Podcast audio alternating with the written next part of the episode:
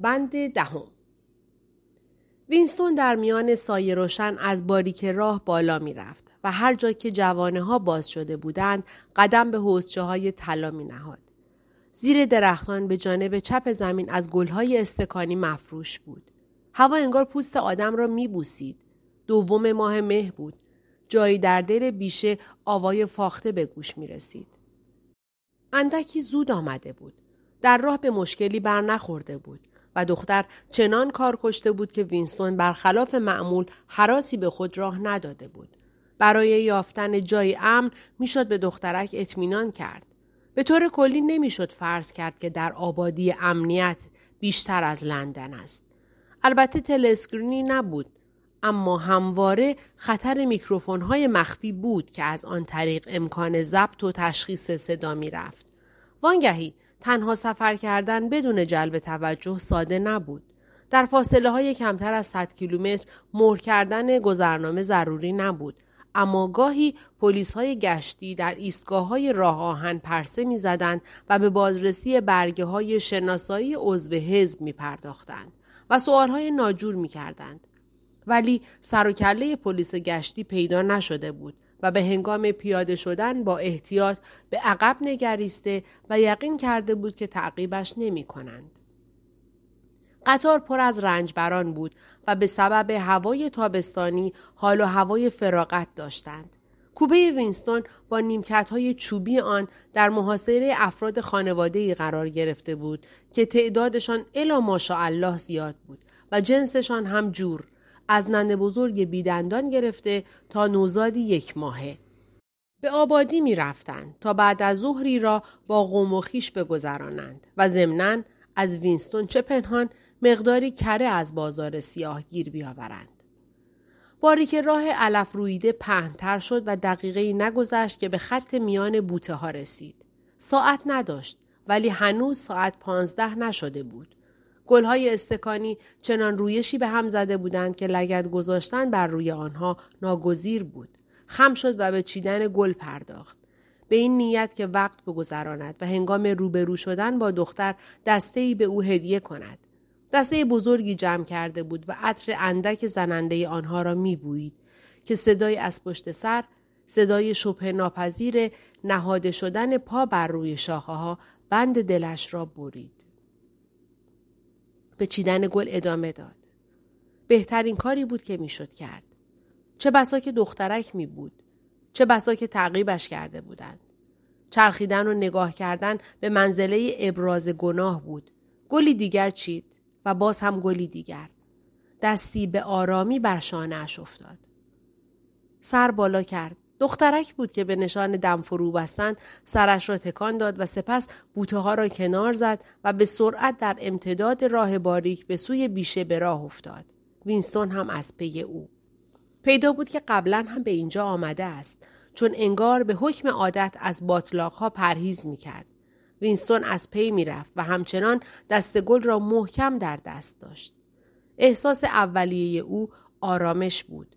اما با نگاه کردن به قامت قدرتمند و کشیده که پیشاپیش در حرکت بود با آن کمربند سرخ رنگ که محکم به میان بسته شده و انحنای سرین او را بیرون زده بود حس حقارت بر دوشش سنگینی می‌کرد حتی حالا هم بعید نمی نمود که دخترک در صورت سربرگرداندن و نگریستن به او از کرده پشیمان شود.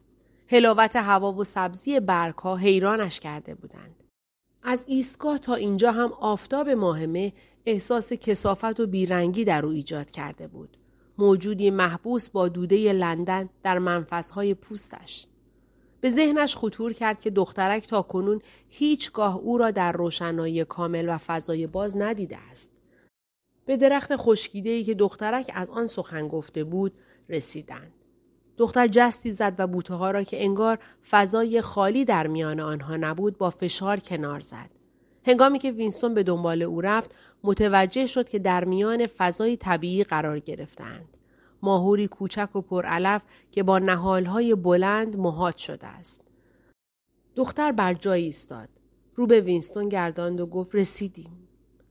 وینستون به فاصله چند قدمی رویاروی او بود. هنوز که هنوز بود جرأت نداشت خود را به او نزدیک تر کند.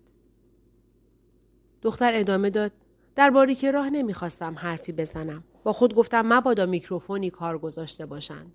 تصور نمی کنم ولی امکانش هست.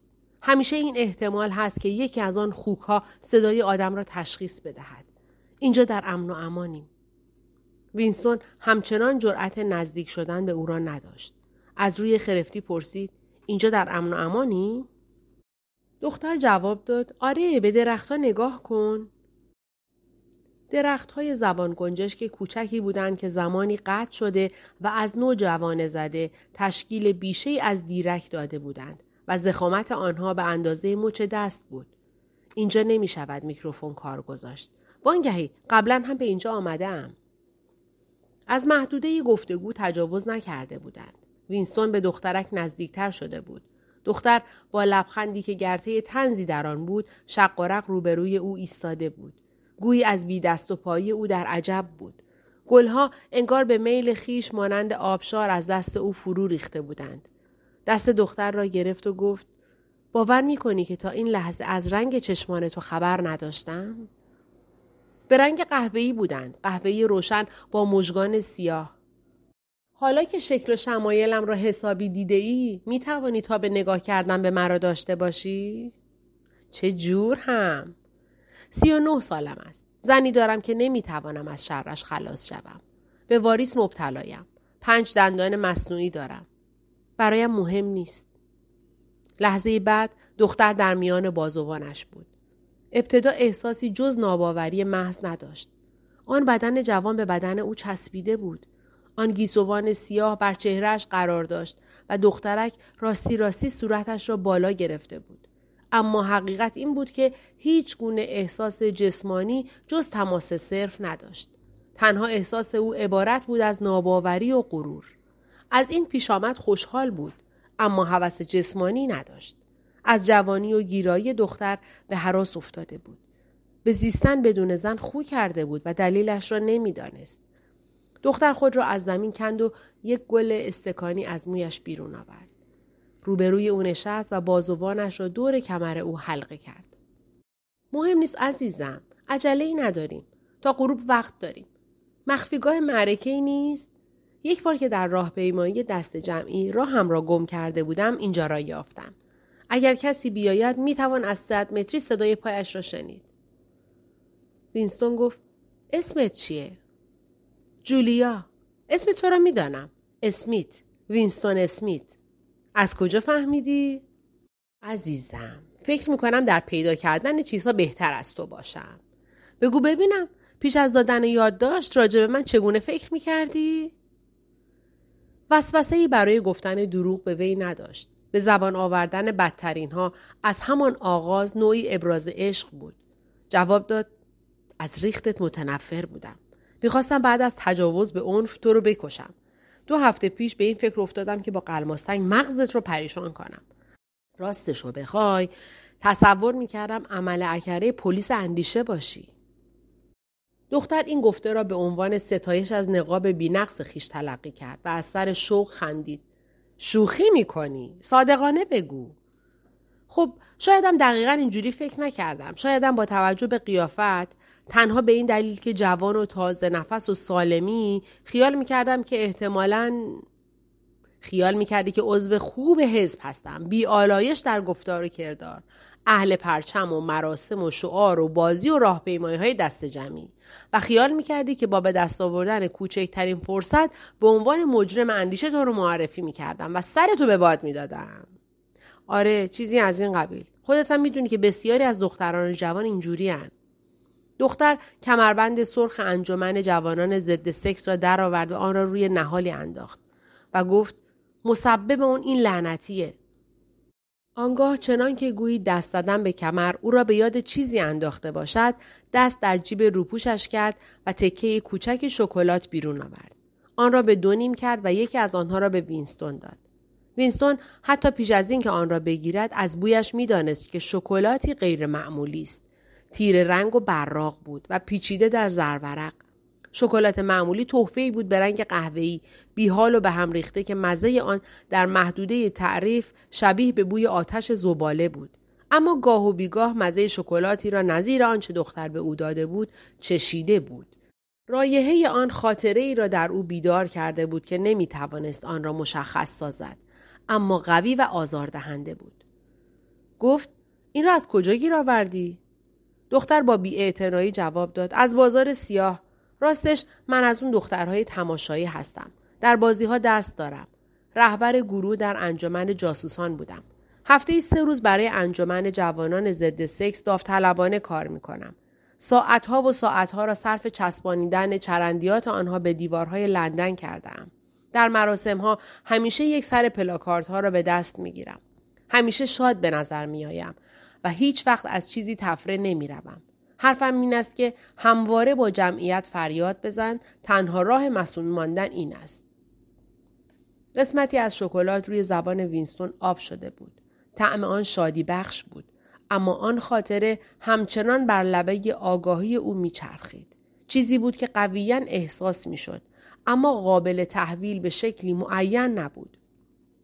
به دیده شدن چیزی از گوشه چشم شباهت داشت. آن را از خودش دور کرد. جز این نمی‌دانست که خاطره عملی بود که دلش می‌خواست گره فروبسته آن را بگشاید اما نمی‌توانست. تو خیلی جوانی. ده یا پانزده سال جوانتر از من. چه چیز آدمی مثل من نظرت را گرفته؟ چیزی در چهرت. با خود گفتم که امتحانی می کنم. در ردیابی آدم هایی که متملق نیستن مهارت دارم. همچون که دیدمت فهمیدم مخالف آنها هستی. پیدا بود که منظور از آنها حزب است و بالاتر از آن حزب مرکزی که درباره آدمهایش با نفرتی آشکار و استهزا آلود سخن می گفت. وینستون دچار تشویش خاطر شد. هرچند می‌دانست که در صورت امکان مسئولیت اینجا در امن و امانند. مایه شگفتی وینستون بی عفتی کلام دخترک بود. اعضای حزب مجاز به دشنامگویی نبودند و خود وینستون خیلی به ندرت دشنامی را به صدای بلند بر زبان می آورد. اما جولیا انگار بدون به کار بردن کلماتی که بر در و دیوار کوچه های پرت نوشته شده بود نمی توانست نام حزب مخصوصا حزب مرکزی را به زبان آورد. وینستون از این کار بدش نمی آمد. نشانی بود از عصیان دخترک در برابر حزب و شیوه های آن و مثل عطسه اسبی که بوی علف بد می شنود طبیعی و سالم می نمود. فضای باز را ترک گفته بودند و دوباره در میان سایه روشن راه می رفتند. و هرگاه که پهنای راه اجازه پهلو به پهلو رفتن را به آنان می‌داد دست در کمر یکدیگر میانداختند وینستون متوجه شد که کمر او در غیاب کمربند چقدر لطیفتر می نماید. گفتگوی ایشان از نجوا تجاوز نمی کرد. جولیا گفته بود که بیرون از فضای باز سکوت به صلاح است. اکنون به حاشیه بیشه کوچک رسیده بودند. جولیا نگذاشت وینستون جلوتر برود و گفت به فضای باز نرو. نکند کسی در حال پاییدن ما باشد. پشت نهالها که بمانیم در امن و امانیم. در سایه بوته های فندق ایستاده بودند. شعاع آفتاب که از میان برگ های بیشمار می تراوید همچنان بر چهرهشان گرما پخش می کرد. وینستون به چمنزار آنسوتر نگاه کرد و رعشه خفیف و در عین حال غریب بازشناسی بر جانش افتاد. آنجا را می شناخت. چمنزاری قدیمی و چرا شده با باریک راهی در میان آن و تل های اینجا و آنجا در پرچین فرسوده روبرو ترکه های درختان نارون به دست نسیم افتاده و برگها در بافه های انبوه مانند طره گیسوی زن به آرامی تکان میخوردند. به یقین جایی در همان نزدیکی ها اما پنهان از دیده جویباری بود که در برکه های سبز آن ماهیان شنا می کردند. زمزمه کنان گفت جایی در این نزدیکی ها جویباری هست؟ درسته در حاشیه چمنزار بعدی جویباری هست با ماهی های بزرگ در میان آن می توانی آنها را ببینی که درون برکه ها زیر درختان بید مجنون آرمیدهاند و دمهایشان را تکان می دهند. زمزمه کرد که پس بگو سرزمین طلایی است. سرزمین طلایی؟ در واقع چیزی نیست منظره است که زمانی در رویایم دیدم. جولیا زمزمه کنان گفت نگاه کن. مرغ توکایی پنج متر آن سوتر هم سطح چهره آنان روی ترکهی نشسته بود. در آفتاب بود و شاید ایشان را که در سایه بودن ندیده بود. بالهایش را باز کرد. دوباره به دقت آنها را جمع کرد. لحظه ای سرش را پایین آورد گویی به خورشید نیایش می‌برد و آنگاه نقم سرایی آغاز کرد در سکوت بعد از ظهر چنین نالشی عقل و هوش می برد. وینستون و جولیا مدهوشانه به یکدیگر آویختند. الهان موسیقی با گونی شگفتی آفرین لحظه به لحظه پیش می رفت. گویی پرنده از روی عمد استعداد شگرف خیش را به نمایش می گذاشت. گاه و بیگاه لحظاتی از نقم سرایی باز می ماند. بالهایش را باز از نو جمع می کرد سپس گلویش را پرباد می کرد و باز به ترنم در می آمد. وینستون با بحت و احترام نگاهش می کرد. آن پرنده برای چه؟ برای که آواز می خواند؟ جفتی، رقیبی نگاهش نمی کرد. چه چیز برانش می داشت که در حاشیه این بیشه تنها بنشیند و آوازش را درون عدم جاری سازد. در شگفت شد که آیا جایی در این نزدیکی میکروفونی مخفی کرده اند؟ خود او و جولیا تنها به نجوای آرام با هم سخن گفته بودند و میکروفون گفتار آنان را ضبط نمی کرد ولی نوای مرغ توکا را ضبط می کرد. شاید در آن سوی دستگاه آدمی ریز اندام و سوسکوار به دقت به آواز مرغ گوش می‌داد. اما طوفان موسیقی آهسته آهسته تمام این تفکرات را از ذهن او بیرون ریخت. به مایه ای شباهت داشت که بر بدن او ریخته می‌شد و با نور خورشید که از میان برگها میتراوید به هم میآمیخت از اندیشیدن باز ایستاد و خود را به دست احساس سپرد. کمر دخترک در حلقه بازویش نرم و گرم بود. او را پیش کشید و آنگاه هر دو آهی عمیق از سینه برآوردند. پرنده حراسان شد و با برهم زدن بال گریخت. وینستون لب بر گوش او نهاد و زمزمه کنان گفت حالا. او هم زمزمه کنان جواب داد اینجا نه به مخفیگاه برگردیم. امتر است. با شکستن گاهگاهی ترکه ها در زیر پایشان راه آمده را دوباره بازگشتند هنگامی که خود را درون حلقه نهال ها باز یافتند دخترک برگشت و روبروی وینستون قرار گرفت هر دو نفس نفس می زدند. اما آن لبخند تنزالود از نو برگرد لبان دخترک ظاهر شده بود لحظه به تماشای وینستون ایستاد. سپس دست به زیپ روپوشش برد. آری با صحنه رویای وینستون جور در می آمد. به تندی خیال او دختر جامه از تن به در آورده بود و هنگامی که به دورش میافکند کرشمه بازوی او عین کرشمه ای بود که تمدنی را به ورطه فنا میکشاند تن او در زیر آفتاب به سفیدی الماس می درخشید. اما وینستون لحظه ای به تن او نگاه نکرد. کشتی چشمانش در چهره او لنگر انداخت. چهره ککمکی با لبخند محو و گستاخ آن. در برابر او زانو زد و دستهایش را در دست گرفت. قبلا هم این کار را کرده ای؟ البته صدها بار. خب به هر حال سی چل بار. با اعضای حزب؟ آره همیشه با اعضای حزب. با اعضای حزب مرکزی؟ نه با اون خوک ها نه اما خیلی ها هستن که با گیر آوردن کوچکترین فرصت این کار رو می‌کنن آنچنان که مینمایند مقدس نیستند. دل وینستون از جا جست. دخترک سی چهل بار این کار را کرده بود. ای کاش صدها و بلکه هزارها بار این کار را می‌کرد. هر آنچه نشانی از فساد با خود داشت همیشه وینستون را از امیدی سرکش سرشار میساخت. که می‌داند؟ شاید حزب در باطن گندیده بود و کیش جانبازی و ایثار آن جز نوعی ریاکاری برای پوشانیدن تبهکاری نبود. چه می‌شد؟ اگر می توانست همگی آنان را به جزام یا سفلیس مبتلا کند؟ با به خاطر این کار را می کرد. هر چیزی که بگنداند مایه تضعیف و آبروریزی شود دختر را طوری پایین کشید که چهره به چهره زانو زدند. گوش کن. هرچه با مردان بیشتری بوده باشی بیشتر دوستت میدارم. متوجه منظورم که هستی. آره کاملا. از افاف بیزارم. از نیکی بیزارم. می‌خواهم سر به تن فضیلت نباشد. می‌خواهم آدمها تا مغز استخوان فاسد شوند. در این صورت عزیزم برازنده تو هم تا مغز استخوان فاسدم. از انجام این کار خوشت میآید؟ نه با من. منظورم نفس خود عمل است. میپرستمش. این همان بود که بیش از هر چیز می‌خواست بشنود. نه تنها دوست داشتن یک نفر بلکه غریزه حیوانی نفس خواست اختصاص نیافته این بود نیرویی که حزب را از هم میگسیخت دختر را روی علف میان گلهای استکانی فرو ریخته خواباند این بار اشکالی در میان نبود در حال فرا رفتن و فرو آمدن سینه هایشان به وضعیت عادی برگشت و با عجزی نشاتانگیز از هم جدا افتادند. چنین می نمود که آفتاب گرمتر شده است. هر دو خوابالود بودند. وینستون دست پیش برد و جامعه دخترک را روی بدن او انداخت.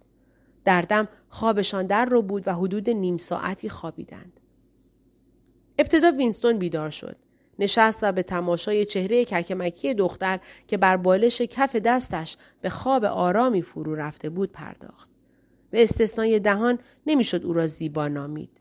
دقیق که نگاه کرد دور چشمانش یک دو خط دید. سیه گیسوان کوتاهش فوقالعاده درشت و صاف بود.